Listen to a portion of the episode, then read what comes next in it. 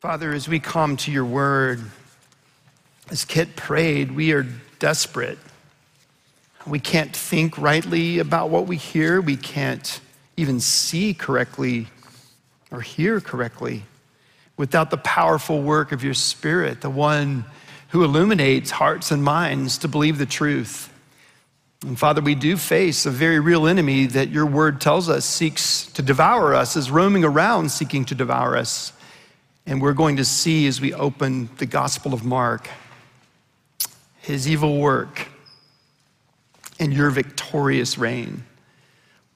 Lord, I pray today that as we gather and as we open your word, that every one of us would be made different because of who you are and what you have done. We praise you for this. In Jesus' name, amen. Before we stand for the reading, I want to give a couple of comments about the context of Mark's story recorded in Mark chapter 10. Most Bibles, it's titled something like The Rich Young Ruler or The Rich Young Man. It's not primarily about money, except that money is the thing that's keeping this man from Jesus. And just like this man had an idol, he had a, a God, a, a small g God, that was keeping him from receiving the good news of Christ, we have the same problem constantly. And we're going to have the same problem this side of heaven. And because of where we live, which spiritually speaking is the poorest place on earth, did you hear what I said? Spiritually speaking, this is the poorest place on earth. The reason that's true is because Jesus is about to say, you'll hear it, it's hard for a rich man to enter the kingdom of heaven. And we are in a rich place, in a rich church. Now, immediately you might be thinking, well, I'm not as rich as so and so. Yes, I understand. And there's some people in our church who really are living in poverty. And we're grateful that you're here. And there's certainly people worshiping with us online from all over the world. It's amazing who are living in many difficult, extreme situations. Yet for us, we are greatly blessed with enormous resources. But is that really a blessing? Not if we miss the barrier that it is. Not if it becomes our God and we will not embrace or receive the one who is the true God. So I say those words because as we open this text, it's so easy for us who've been in the church a long time to think, I've, heard this story. What more can I gain? Well, that's never true. You've never heard the story enough. You've never heard the exhortation enough. This side of heaven, there will always be room in your life and mine for the living word to do its work. It's so easy for us to have our eyes set horizontally, thinking even now, boy, a lot of people need to hear this. And if you're saying that, you're right. And that's what I'm thinking about you. We all need to hear it because it is the word of God that tells us this enemy really seeks to devour us. He wants all of us, the enemy does, but so does Christ. Christ did not come to live and die so he could have a portion of you. He did not come to live and die so you could simply treat Jesus like a condiment that's sprinkled on parts of your life. He came for all of you. And whatever is in front of him in your life, and there is something there or some things there, he's coming to kill it because of his grace and his glory. Now, what's happening in this passage is Jesus once again is teaching a radical message of what it means to follow him. It's not primarily just the Christian worldview. That's really important, but if you only see it as that, it won't have the power that it's meant to have. This is Jesus saying, I'm calling you to a radical relationship with me that will transform all parts of your life. And the message of Mark from the beginning to the end is you see, but you don't see. You hear, but you don't hear. And once again, Mark, carried along by the Holy Spirit, is going to use this encounter between Jesus and, the, and this rich young man to show us something thousands of years later that we need to see, even as he teaches his 12 who are listening in. It's an amazing story full of contrast, and I promise you, you've not seen it all. Let's stand. The reading of God's word. I'm going to begin in Mark chapter 10. And it's not printed in your bulletin, but I want to read the two verses just ahead of it because it shows us the first contrast. So I'll read two verses, then I'll hit 17. Jesus said, Truly I say to you, whoever does not receive the kingdom of God like a child shall not enter it. And he took them, the children, in his arms and blessed them, laying his hands on them. Now, verse 17. And as he was setting out on his journey, a man ran up and knelt before him and asked him, Good teacher, what must I do to inherit eternal life? And Jesus said to him, Why do you call me good? No one is good except God alone. You know the commandments do not murder, do not commit adultery, do not steal, do not bear false witness, do not defraud, honor your father and mother. And he said to him, Teacher, all these I've kept from my youth. And Jesus, looking at him, loved him and said to him, You lack one thing. Go Sell all that you have and give to the poor, and you will have treasure in heaven. And come, follow me. Disheartened by this saying, he went away sorrowful, for he had great possessions. And Jesus looked around and said to his disciples, How difficult it will be for those who have wealth to enter the kingdom of God. And the disciples were amazed at his words. But Jesus said to them, Children, how difficult it is to enter the kingdom of God. It is easier for a camel to go through the eye of a needle than for a rich person to enter the kingdom of God. And they were exceedingly astonished and said to him, Then who can be saved? Jesus looked at them and said, With man it is impossible, but not with God, for all things are possible with God. Peter began to say to him, See, we have left everything and followed you. Jesus said, Truly, I say to you, there is no one who has left house or brother or sister or mother or father or children or lands for my sake and for the gospel who will not receive a hundredfold now in this time houses and brothers and sisters and mothers and children and lands with persecutions and in the age to come eternal life. But many who are first will be last and the last first. This is the word of the Lord. Thanks be to God. Please be seated. In this incredible story, and I want to be clear, it's not a parable. This is an actual conversation that took place. In this encounter between this rich young man and Jesus and the disciples who are following Jesus, they're certainly present, there are at least 12 contrasts. Now, I'm not going to preach a 12 point sermon, but I am going to highlight these 12 contrasts under two categories, followed by a third. These are the categories. First, I want to look at the conversation between Jesus and the rich man, and I want to see the contrasts that are present. And then I want to look at the conversation that takes place between Jesus and the disciples as he teaches them from the encounter with the rich young ruler. And then I want to talk about the individual conversation that you and I must have with the very same God. So, first, this, this whole story is born in a context. Jesus has just said, Whoever does not receive the kingdom of God like a child shall not enter it.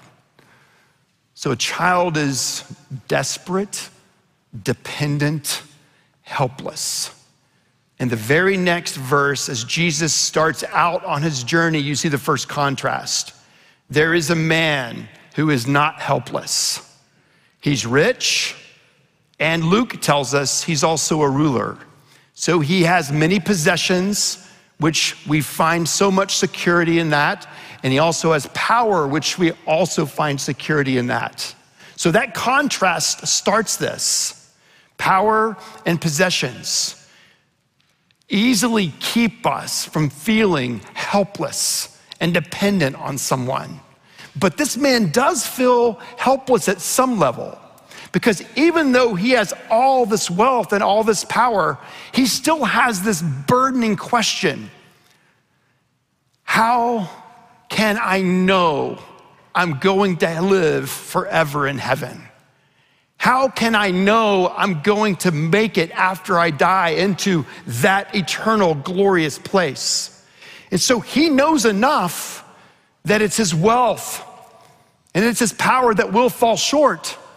And he's no casual follower. I believe he's been following Jesus. He's heard these things that Jesus is saying. And so, watch what he does. He actually runs towards Jesus.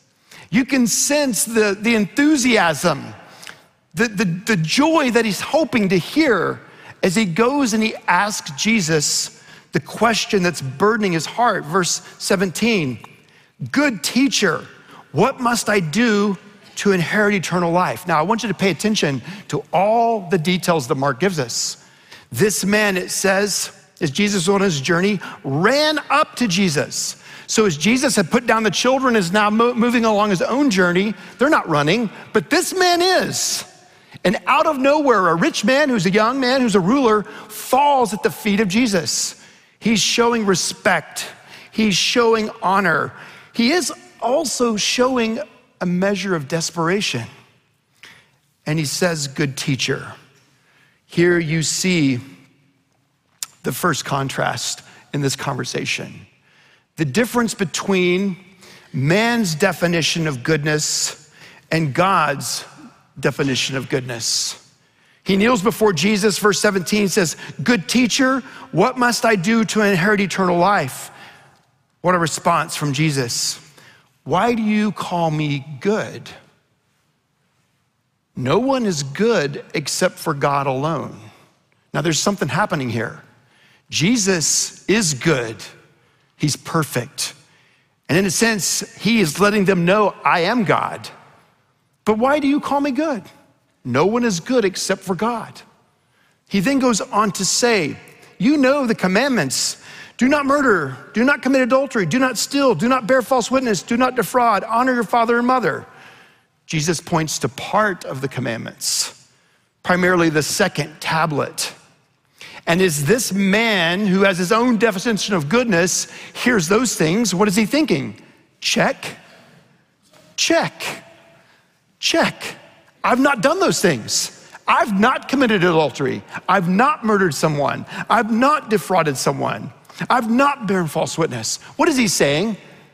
I am what? Good.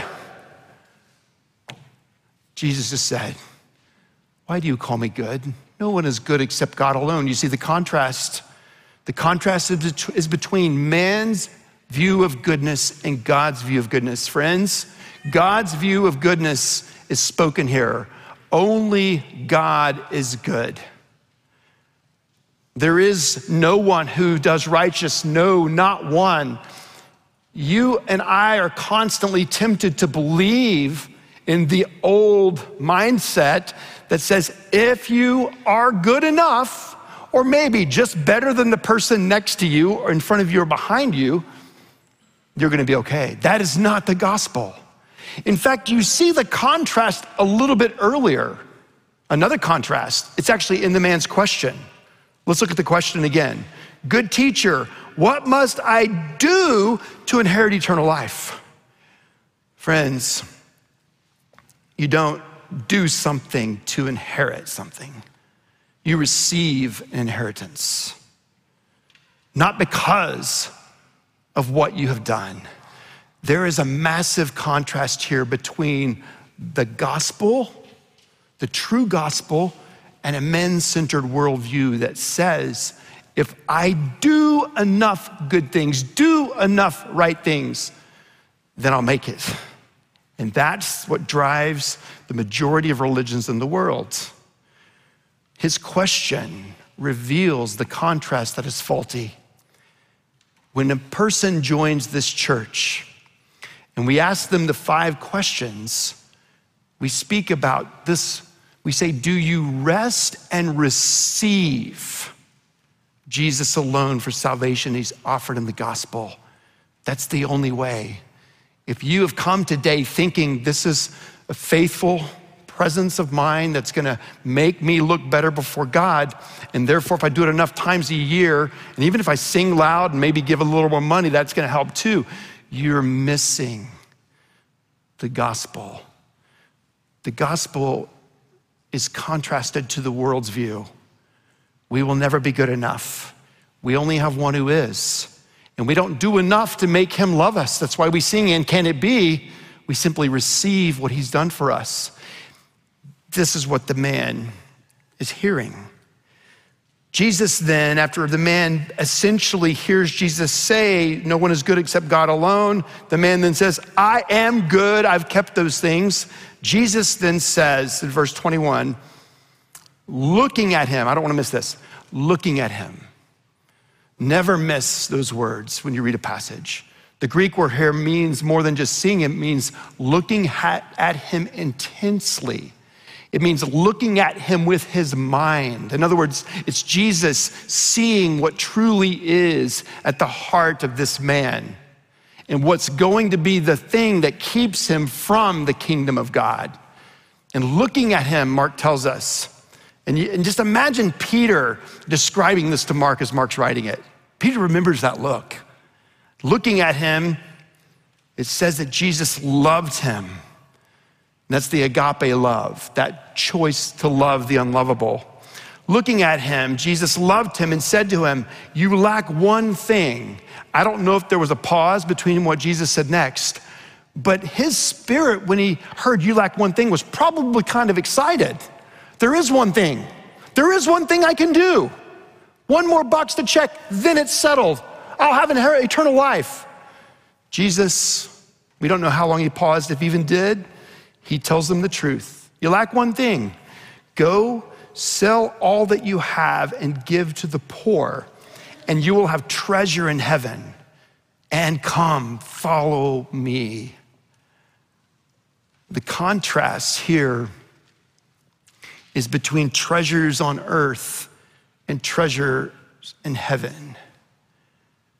This man, whether he inherited it or worked for it or both, was wealthy, and that wealth was a treasure that brought him great security. So, unpacking treasures on heaven versus treasures on earth, we see that same temptation.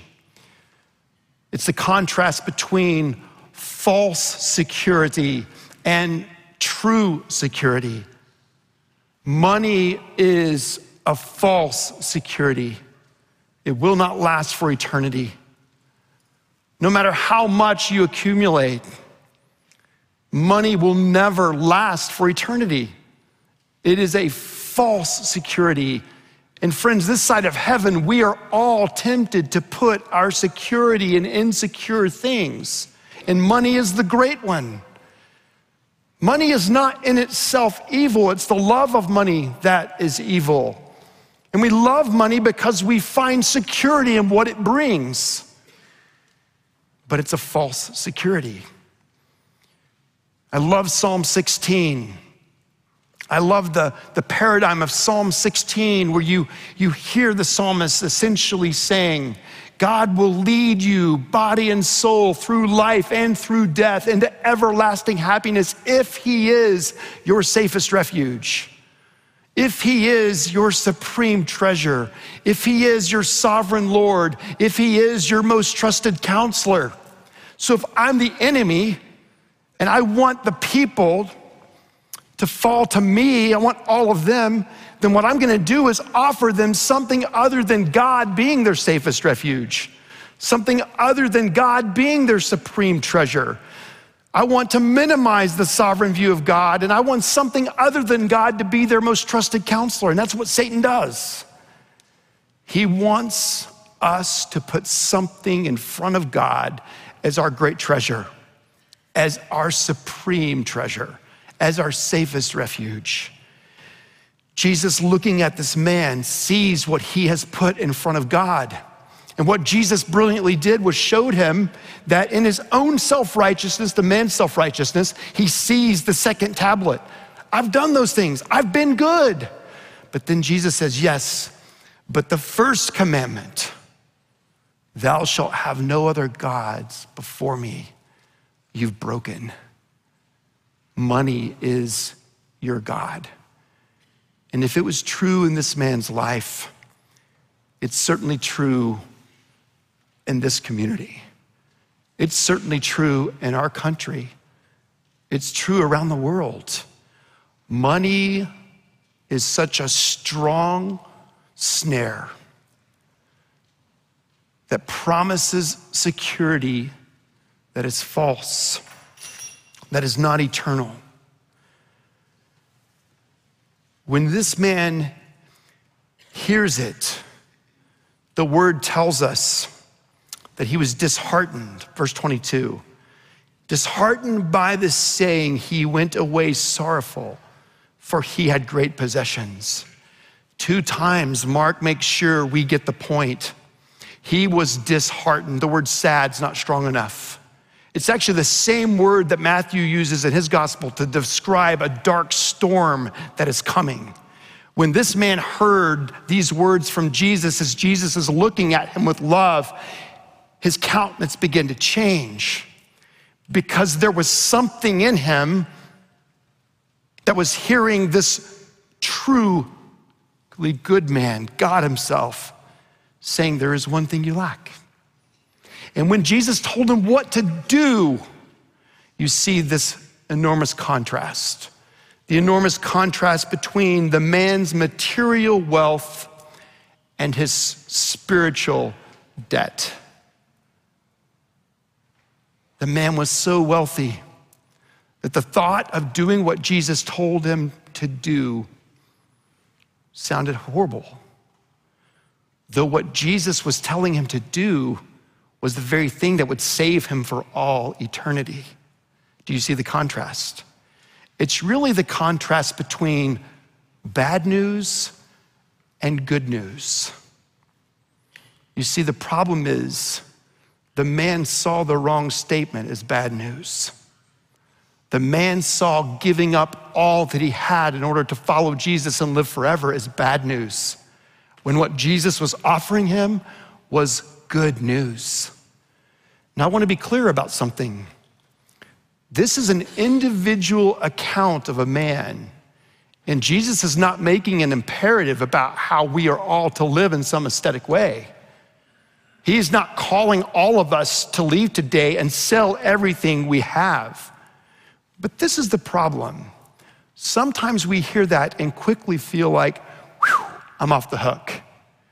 I've dealt with this passage, I've dealt with money me, my wife, my family, my friend, we think rightly about it, we're, we're good. I'm gonna be very, very honest. You're never gonna be done dealing with money until you die or Jesus Christ returns. That snare is too strong. That's like somebody who truly struggles with the addiction of alcohol or drugs or pornography or something like that saying, I, I did treatment, I'm good. I don't need to be worried. They don't think that way because they know the snare is so great. They know that the battle's going to be every day. And friend, the snare of money, offering you the illusion of security is something that's going to affect all of us until we die or Christ returns. The good news is Christ wants all of you, not just some of you, all of you. And he has the ability to look inside your life and see how has this false security revealed itself to you in true security. He has. He has the ability to do that and the grace to follow it. But when he exposes that in us, do we receive that truth with joy, knowing that he's making us more like himself, sanctifying us? Or with sadness. And if it's sadness, it reveals the clutch that materialism and wealth have on us. You see all the contrast? It's pretty amazing. To make sure that the disciples saw the contrast, the man walks away disheartened and sad, sorrowful. So Jesus, with those same eyes that was looking intensely at the man, we're told in verse 23 and Jesus looked around and he said to his disciples, Now, here's the contrast that he brings before them. First is this it's the barrier of wealth versus the blessing. This is really important to see. Remember one of Mark's favorite words? It's astonished. Mark is going to use it twice here with an adjective before the second time, talking about how exceedingly astonished they were at what Jesus said. And it's because of the contrast. Jesus says in verse 23, how difficult it will be for those who have wealth to enter the kingdom of God. Friends, I want to ask you a question. Do you really believe that's true? If it's true of our justification of this wealth keeping us from Jesus, I promise you it's also true of our sanctification. Wealth is something that the devil uses as a powerful snare to keep us from surrendering all to God. And he wants all of us. So, do you really believe the words of Jesus? The disciples were hearing something that was shocking to them. I don't know if it's shocking to us. Jesus says, back to verse 23, how difficult it will be for those who have wealth to enter the kingdom of God. And the disciples were amazed at his words. They were astonished. Jesus then says, Children, how difficult it is to enter the kingdom of God. It is easier for a camel to go through the eye of a needle than for a rich person to enter the kingdom of God. Verse 26, and they were exceedingly astonished and said to him, Then who can be saved? Well, this is why they were astonished. They did not associate wealth as a barrier to the kingdom. This was their view a prosperity gospel. They believed that it was a sign of blessings from God if you had wealth. In one sense, it, it is. There are wealthy people in the Old Testament and New. God used them, and they were faithful. But in this case, Jesus is making a strong point, a strong warning. Wealth is a barrier. And wealth can become a God so easily that Jesus said, these are his words, it's difficult for a wealthy person to enter the kingdom. They were shocked. This was one of those radical teachings of Jesus that blew their mind. He goes on to say it, children, and he brings in another contrast.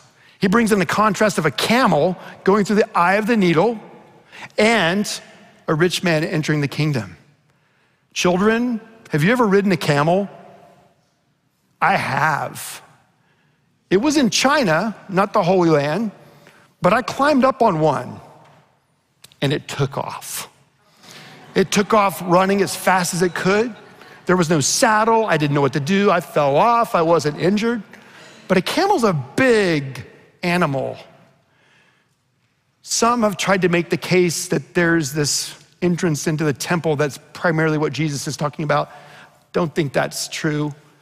I think this is simply hyperbole that Christ is using to say, this is how hard it is for the rich to enter the kingdom.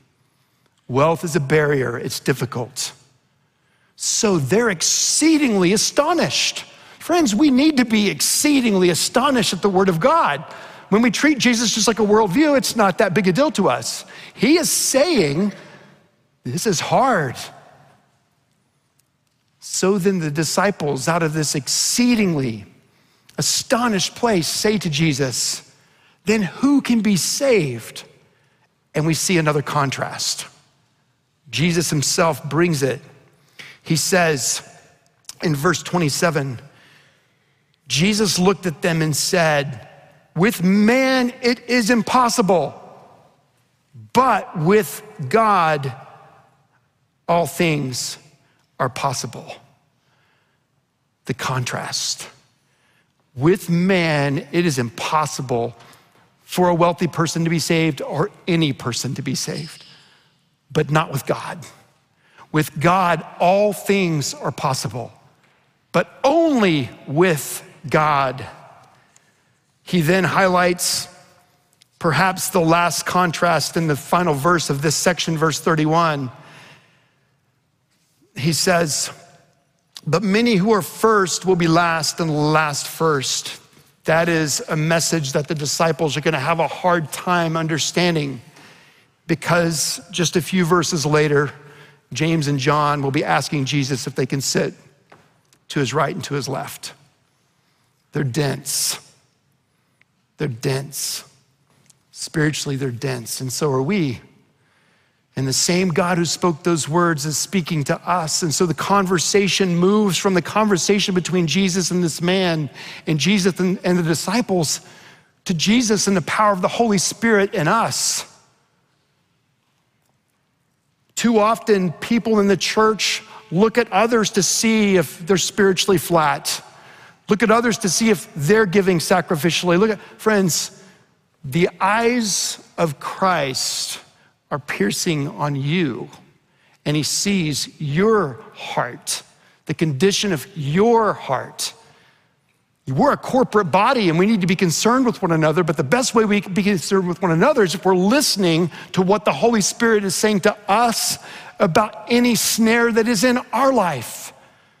And it might not be money in yours, but I bet it's pretty close to the top. It is for most of us. But it could be something else. It could be reputation, it could be power, position, any number of things. But Jesus wants all of you, not just some of you, all of you. So when we take the text and the power of the Holy Spirit and ask Him to show us any part of us where there is a God or God's little g's in front of the God, how do we respond? Well, the first question is this Have you received Jesus alone for salvation? If not, this is where you start. And maybe that's why you're here today or watching online with us. Maybe today is the day in which you'll say, This makes sense. I now know that I could never do enough to enter the kingdom. I now know enough that it's simply receiving Christ and his work on the cross, his resurrection, his reign, his being Christ and Savior that I receive him alone for salvation. Pray and ask him to have mercy and save you. For those of you who are already in Christ, this side of heaven, the struggle will continue to be present for you and I to put other gods in front of God other things that become our safest refuge, our supreme treasure. So, is money in the way for you? You need more time than the five seconds to think about it right now. You need to ask God that question all the time because the snare is that great. Is money a God to you? Ask Him to show you if it is. In the way in which you give to the church, in the way in which you give to other ministries, in the way in which you spend money on yourself or on others. Is money a God for you? God will expose it if it is. And He'll also provide the mercy needed to move you to repentance. How can I know if money is a God? The normative way in which believers have been called to give is to first give from the first. To give from the top of what God has given you, which means you first recognize that all you have has been given to you. And your responsibility and privilege as a believer is to start there with the first fruits of your crops and to give to the Lord. Secondly, it's normative for Christians to give generously sacrificially, joyfully, because we're giving to the one who has given us everything.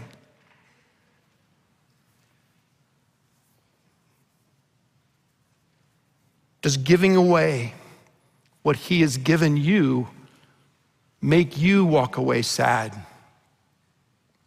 You see, that's the final contrast. The man approached Jesus running. good teacher. What must I do? But he walks away disheartened and sad. Friends, there's another way. In Luke's gospel, just after the story of the rich young ruler, in the next chapter, Luke tells the story of Zacchaeus. Zacchaeus was a wee little man. And he wanted to see the real Jesus. In order to see the real Jesus, he climbed up a tree. He got above the crowd, as Tim Keller would say, to see the real Jesus. Some of us need to climb above the crowd to see the real Jesus and stop looking at one another and comparing our sanctification to each other. That's called what that's called cruise control Christianity. Jerry Bridges said that. It's where we look at one another and how they're doing it, we set the cruise control on, and then we just coast. Jesus did not come and die and rise from the dead in order for you and I to put it on cruise control and coast. Turn the cruise control off. Get out of that lane. Hit the accelerator as God calls you to and go. When Zacchaeus climbed above the crowd to see the real Jesus, what he discovered is that the real Jesus was coming to see him. Jesus speaks to him in the midst of the whole crowd, and Zacchaeus is hated because he's cheated people. Jesus calls him down and he says, I must stay in your house today. He never tells Zacchaeus to give anything away. He never says, sell your possessions. But what happens inside Zacchaeus' heart is so great that in Luke 19, we're told that he says, I will give away half. And if I've defrauded, and I think people laughed at that, and if I've defrauded, you know, he defrauded people constantly. I will pay them back. You see, there is another way. Tradition tells us in certain places that some believe the rich young ruler returned to Christ. Biblically, we can't prove that. But what we can say is that many, many, many people, including people in this church and in this community, which is set in the poorest place on earth spiritually, have had a different response to Jesus. And those who have had a different response to Jesus than walking away disheartened and sad would be the first ones to tell you, but I know between now and the rest of my life, it will be a battle that I need to constantly keep before the Lord to make sure that money doesn't become my safest refuge my supreme treasure, my most trusted counselor. Friends, Zacchaeus would climb down that tree only one day, not long from them, to know that Jesus was on the tree. And Jesus would die for all of his people so that all who would receive him could live forever. That's why when we close with this song and sing, Love so amazing, so divine, demands my soul, my life, my all. Father in heaven, the enemy would love right now for all of us to simply think we've just heard a message about go and do. We don't have the power, Father, to do enough to make you accept us.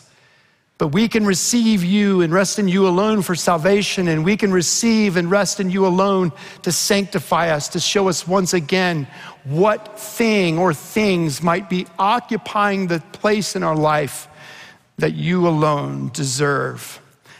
So, Father, would you let mercy and grace and love and your glory be the very things that motivate us to ask the question is there anything more important in my life than the Lord Jesus Christ? And Holy Spirit, if there is, set us free.